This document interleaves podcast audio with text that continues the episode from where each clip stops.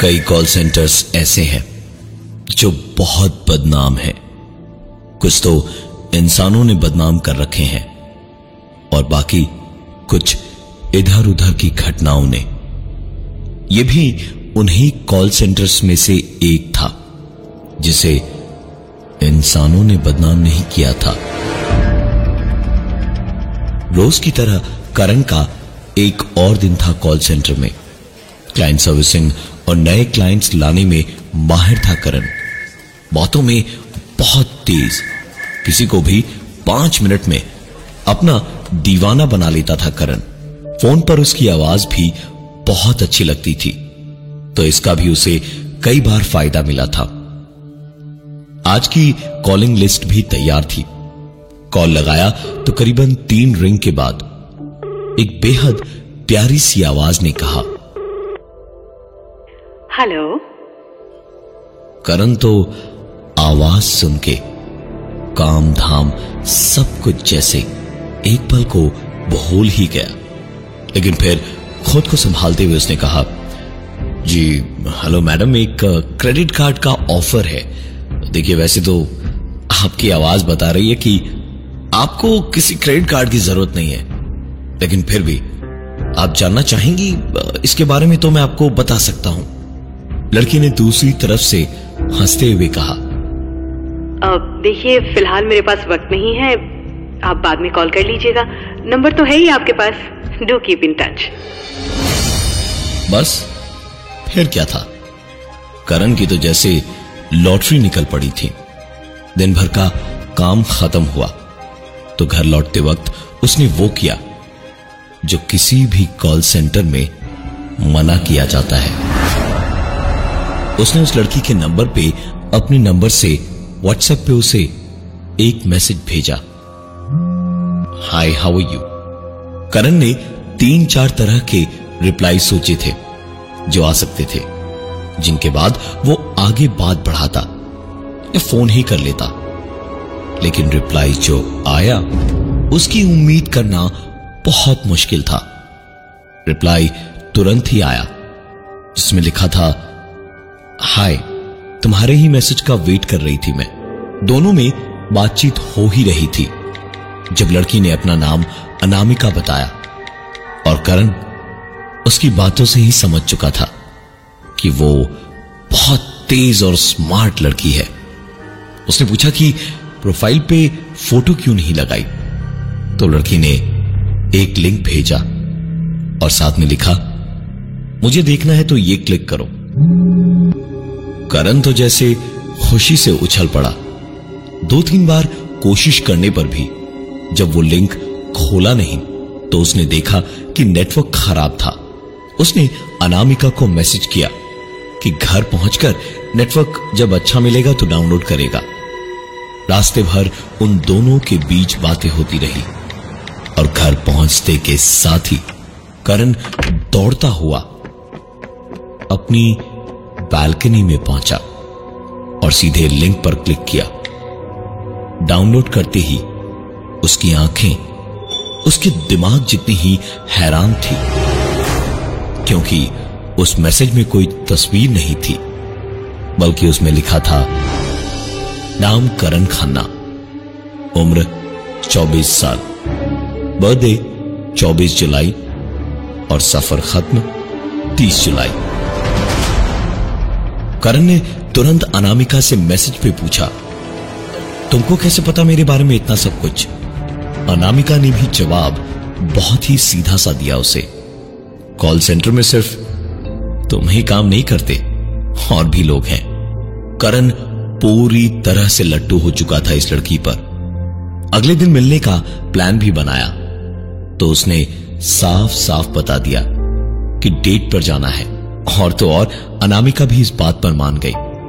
अगले दिन ऑफ़िस से बीमारी का बहाना मार के करण ने छुट्टी ले ली और पहुँच गया अनामिका से मिलने। दोनों ने पूरा दिन साथ में बिताया और करण तो जैसे हर पल बस अनामिका के साथ ही बिताना चाहता था। घर पहुँच के थकावट से करीबन तुरंत ही उसे नींद आ गई थी। रात भर बड़े मच्छरों ने परेशान किया करण को, लेकिन नींद उसकी बहुत गहरी थी। सवेरे उठते वक्त ऐसा लग रहा था, जैसे मच्छरों ने पूरे बदन को सुजा दिया था। आँख खोलकर उसने घड़ी देखी तो ऑफ़िस को देर हो चुकी थी। जल्दी जल्दी नहाने गया तो शावर चलाते ही करण ने तुरंत पलट के बाथरूम के आईने में खुद को देखा तो पाया कि उसके पूरे बदन पे लाल लाल रैशेस हो गए थे, जिनमें इतनी जलन जैसे किसी ने पूरे बदन से खाल छील कर उस पर मिर्च मल दी हो। करण का हाल तो बहुत बुरा था, लेकिन आज ऑफ़िस जाना ज़रूरी भी था। ऑफ़िस पहुंचकर किसी तरह गर्मी से एसी में गया तो जैसे जान में उसके जान आई। कंप्यूटर ऑन किया और हेडफोन लगा के कॉल लिस्ट बनाई। पहली कॉल करने ही वाला था करण। जब अचानक उसके कानों में लगे, हेडफोन से एक आवाज़ आई। सफ़र खत्म, तीस जुलाई। सिर्फ़ दो दिन बचे हैं। करण उस बुरे हाल में भी बुरी तरह घबरा के उठा और उसका हेडफोन निकल के गिर पड़ा। चारों ओर सब कुछ वैसे ही था, जैसे एक पल पहले था। सिर्फ़ कोई आवाज़ नहीं थी, सिवाय एक सरदर्द पैदा करके कान के पर्दे फाड़ने वाली तेज आवाज़ के जैसे कानों के सामने किसी ने बम फोड़ दिया हो। करण इधर उधर पूरे ऑफ़िस को चारों ओर से बस देखता रह गया, लेकिन कोई आवाज़ नहीं आई। करण किसी सूखे पत्ते की तरह काँप रहा था इस वक्त, लेकिन इस वक्त वो भीड़ भाड़ वाले माहौल के बीच में था। इसलिए डर और घबराहट पे काबू पाना उसके लिए आसान था। खुद को संभालकर, जैसे ही करण अपनी कुर्सी पर बैठा तो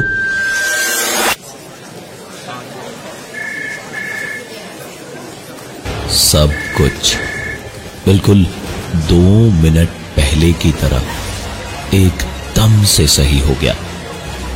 करण ने एक राहत भरी सांस तो ले ली, लेकिन अपने कंप्यूटर की ओर देखा तो उसकी सांस डर से उखड़ने लगी।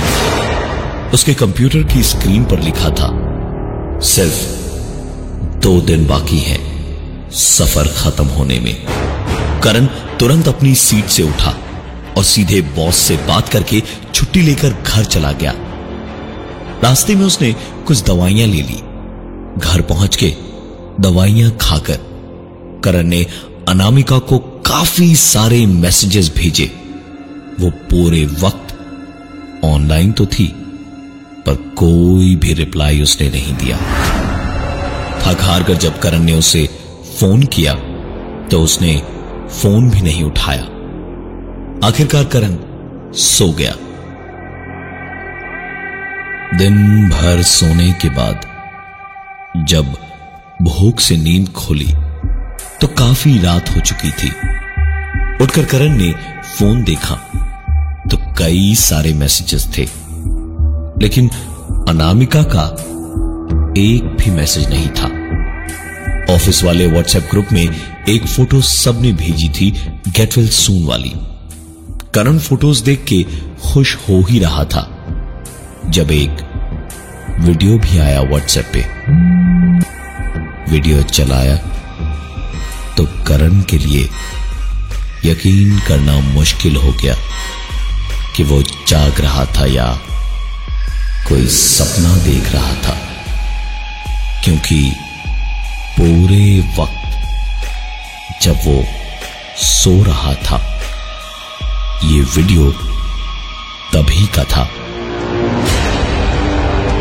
जिसमें एक अनजान साया उसके पलंग के आस पास घूम रहा था और आखिर में उस साई ने कंबल को उठाया और करण के ठीक बगल में लेट गया। उस वीडियो में साफ़ दिखाई दिया कि कंबल के अंदर से उस साए का हाथ करण के पेट पर गया। करण एक झटके से उठा और धीमे धीमे अपनी टी शर्ट उठाकर उसने अपना पेट देखा तो करण की ज़ुबान पर आई हुई भयानक चीख उसके गले में अटक के ही रह गई। करण के पेट पर नाखूनों से खरोचे जाने के निशान जो बहुत ज़्यादा साफ़ दिख रहे थे। करण का हाल इस वक्त किसी ऐसे बच्चे के जैसा था, जो कभी अंधेरे में अकेले नहीं रह सकता था। वो तुरंत उठा और उस कमरे से निकलकर दूसरे कमरे में चला गया। करण को बहुत तेज चक्कर आ रहे थे। कमज़ोरी महसूस हो रही थी। घबराहट और डर से पसीने छूट रहे थे और कंबल ओढ़कर वहीं लेट गया। ये सोचते हुए कि सब कुछ ठीक रहेगा, लेकिन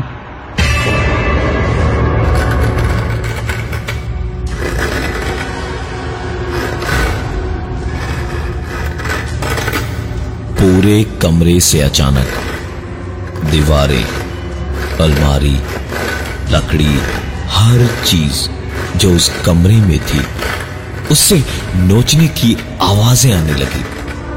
करण के अंदर अब उठकर देखने की हिम्मत नहीं थी।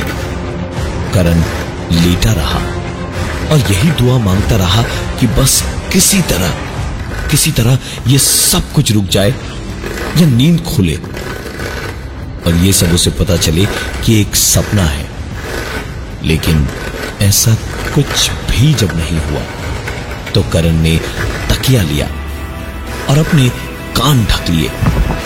बिल्कुल जैसे कोई पंछी शिकारी के डर से आँखें मूंद कर रुक जाता है, ठीक वैसे ही। लेकिन ना तो करण कोई पंछी था और ना ही उसका शिकारी कोई इंसान। तकिए से कानों को ढकते ही सारी आवाज़ें बंद हो गई। करण तकिया हटाकर देखे। इससे पहले ही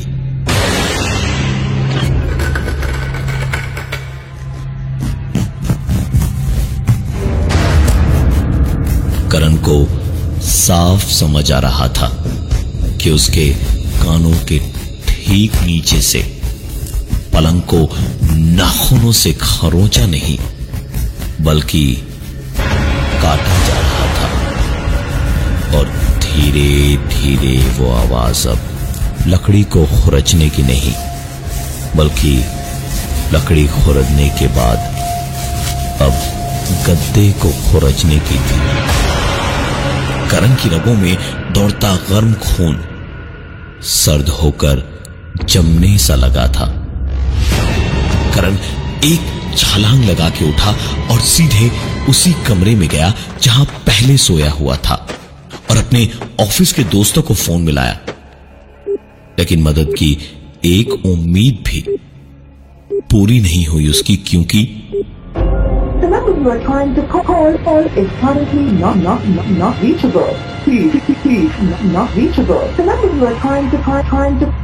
not, कई कोशिशों के बावजूद फ़ोन नहीं लगा। करण का बस चलता तो अपना फ़ोन ही पटक देता, लेकिन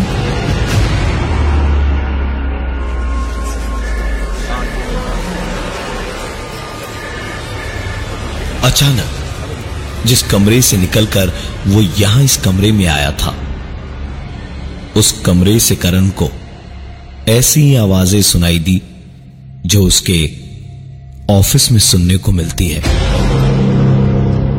करण पूरी तरह से डर का पुतला बन चुका था। उसका बदन खौफ से सफ़ेद पड़ गया था। अब इससे भयानक और क्या हो सकता है? यही सोचकर करण वापस उस कमरे में गया और अंदर झांकते के साथ ही उसने जो देखा उससे उसकी आँखें कुछ देर तक अपनी पलकें झपकना ही भूल गई थी। और जब होश लौटा करण को तो समझ आया कि ये सारे वही लोग थे जिनकी तस्वीरें उसके दफ्तर में लगी थी। ये सारे के सारे लोग मर चुके थे। मर चुके करण ने खुद को संभाला। और अपनी खो चुकी हिम्मत का हर बचा हुआ कतरा समेटकर उन सब पर चिल्लाया। कौन हो तुम सब? यहाँ क्यों आए और क्या चाहते हो मुझसे? करण की आवाज़ सुनते के साथ ही सब के सब एक साथ करण को घूरने लगे और सिर्फ़ एक आदमी करण को देखता हुआ ही गहरी और धीमी आवाज़ में बोला बस एक दिन बचा है तीस जुलाई में। यानी तुम्हारे सफ़र के खत्म होने में। खत्म होने में खत्म होने में।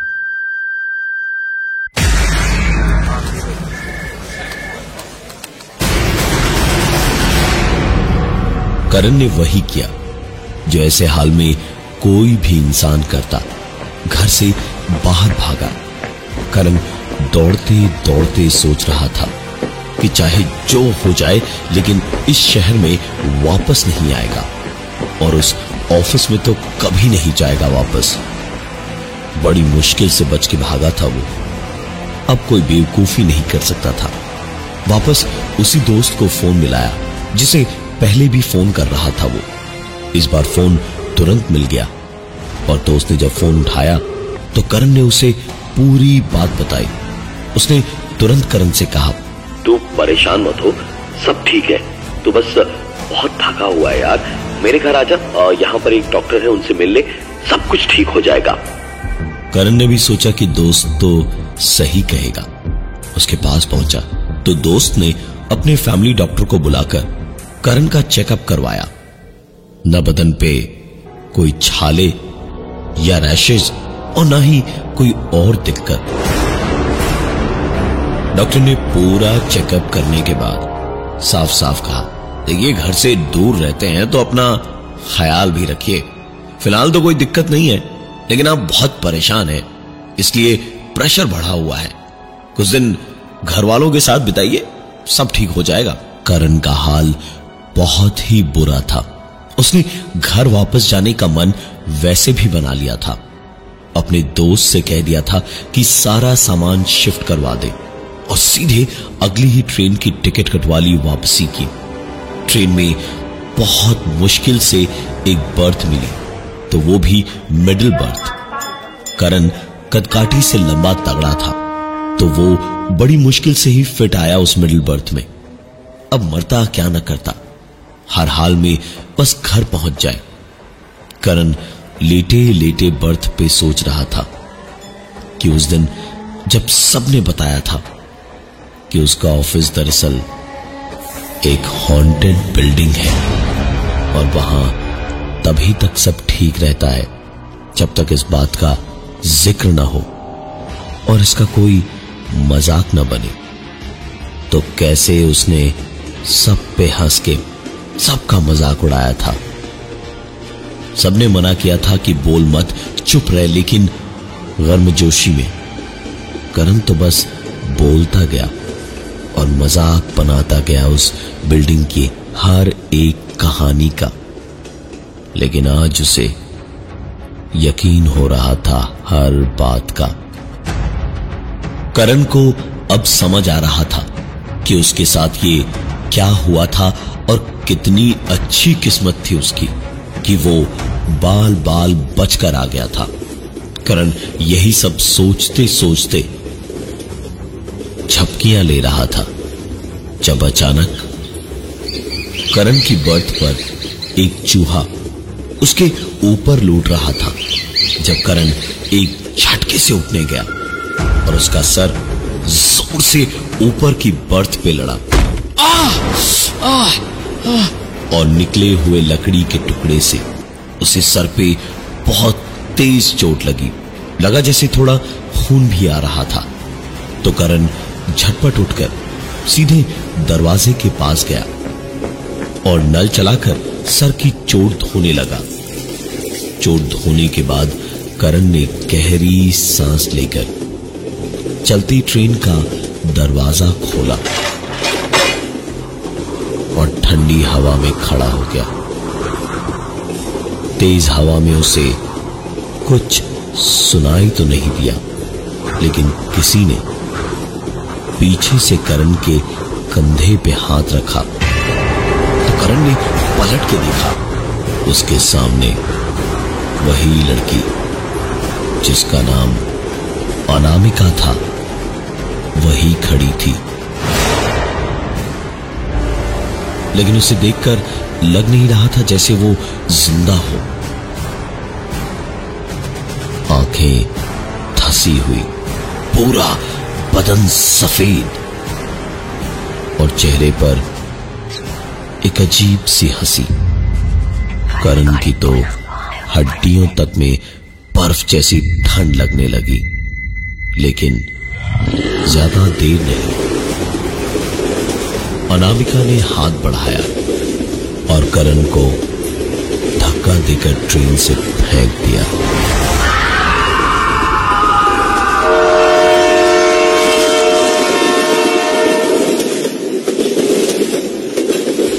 इस शहर में कई कॉल सेंटर्स हैं, लेकिन आज की तारीख में वो एक कॉल सेंटर बंद हो चुका है। करण के अलावा और भी तीन लोगों की मौत के बाद कुल मिलाकर 25 लोगों की मौत हुई, जिस वजह से वो कॉल सेंटर बंद हुआ। आज भी ऐसे कई दफ्तर होंगे हमारे शहर में, जहाँ की ऐसी कहानियाँ हैं। कहीं आपने तो किसी का मज़ाक नहीं उड़ाया? मज़ाक नहीं